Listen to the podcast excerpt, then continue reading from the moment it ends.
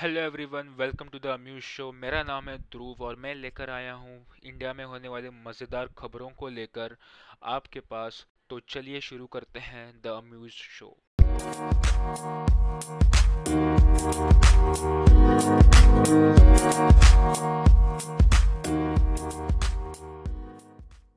The Amused Show. तो पहली खबर है बम्बई से। तो जैसा कि आप सबको पता है कि मानसून शुरू हो चुका है, जून का महीना चल रहा है और बम्बई इतने सारे चीज़ों के लिए फ़ेमस है और उसमें से एक है मुंबई मानसून मुंबई की बारिश।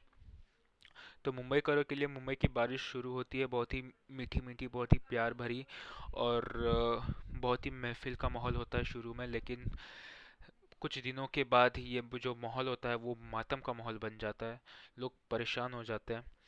लेकिन इस बार जो है ऐसा बिल्कुल नहीं हुआ है। इस बार बिल्कुल शुरू में ही, शुरू में ही माहौल बिल्कुल ही ख़राब है।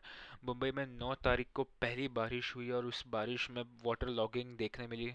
कई जगह ट्रेन फंस गए, लोग परेशान हो रहे हैं और दिक्कतें आ रही हैं लोगों को। और बीएमसी ने कहा है कि बीएमसी ने उनका काम किया था, पर बारिश ही इतनी तेज़ हो गई कि उनका जो पूरा काम था, साफ़ हो चुका है। वाटर लॉगिंग के बाद जो बड़ा सवाल आता है, वो है मैन होल्स का। और ये जो सवाल है, ये बहुत ही सालों से चल रहा है, इसका कोई उपाय किसी भी सरकार को नहीं मिला है।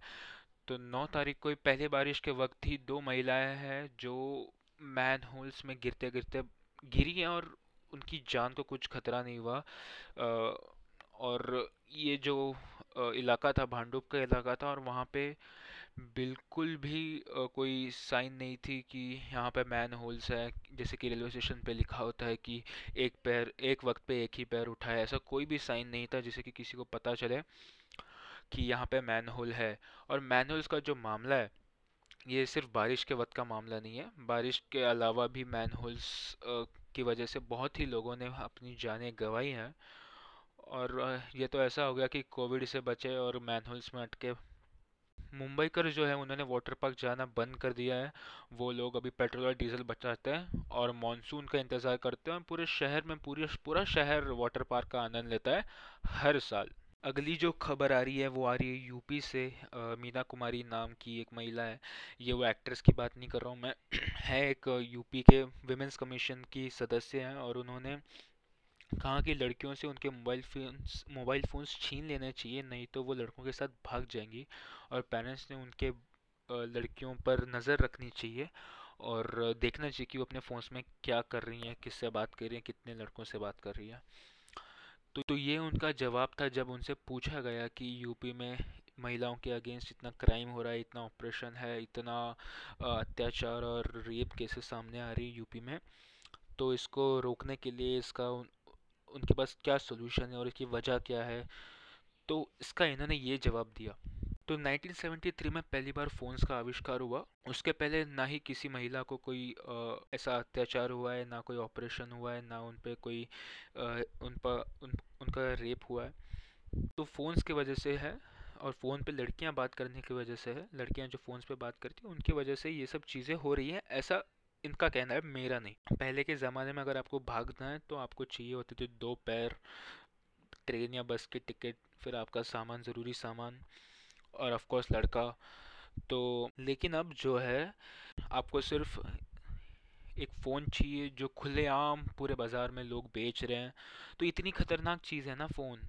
है ना, जिसकी वजह से लड़कियाँ इतनी बिगड़ चुकी हैं, लड़कियों के जो क्राइम है, जो इस छोटे से फ़ोन की वजह से हो रहे हैं, ये इस फ़ोन को बंद कर देना चाहिए। क्यों हम इन्हें यूज़ कर रहे हैं? मुझे तो आ- मुझे तो उन पर इतनी दया आती है क्योंकि उन्होंने सारी उम्र यही सोच के निकाल दी कि ये जो महिलाओं के ऊपर सॉरी मुझे हँसी आ गई, ये जो महिलाओं के ऊपर ऐसी चीज़ें हो रही हैं वो एक फ़ोन की वजह से हो रही है, ना ना कोई मर्द दोषी है, ना कोई और, ये सिर्फ़ महिलाओं की वजह से है। और ये खुद महिला होके भी ऐसा सोचती है मतलब दया आ गई मुझे इन पर क्या कहूँ मैं इनके बारे में?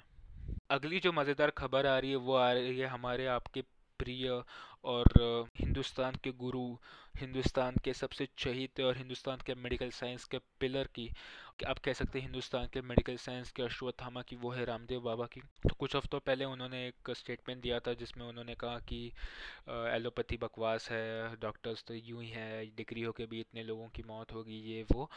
और जो काफ़ी माहौल काफ़ी गर्म था कंट्रोवर्शियल स्टेटमेंट था। लेकिन अब जो है उन्होंने स्टेटमेंट बिल्कुल ही उल्टा कर दिया, पूरा टर्नओवर हो चुका है और उन्होंने कहा है कि वो खुद वैक्सीन लगाएँगे। इन्होंने ये भी कहा था कि वैक्सीन नहीं लगाएँगे क्योंकि उनका विश्वास नहीं है एलोपैथी पे। लेकिन अब ये खुद उतर के आए और बोल रहे हैं कि अभी हम वैक्सीन लगाएँगे और उनके भक्तों से भी उन्होंने कहा है कि वो उन्हें आग्रह करते कि वैक्सीन ज़रूर लगाएँ।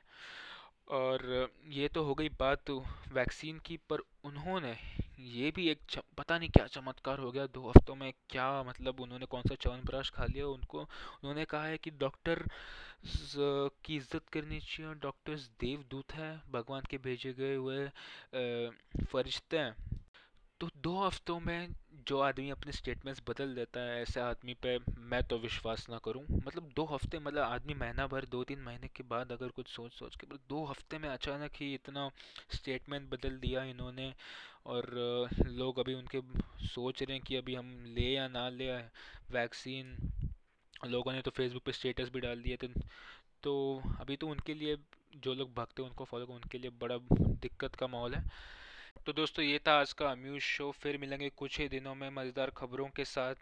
और डेली न्यूज़ वाया मीम्स के लिए इंस्टाग्राम और ट्विटर पे द अम्यूज को फॉलो करें। हर वो प्लेटफॉर्म पे फॉलो करें। द अम्यूज शो को स्पॉटिफाई हो गूगल पॉडकास्ट हो। और देखते रहिए द अम्यूज शो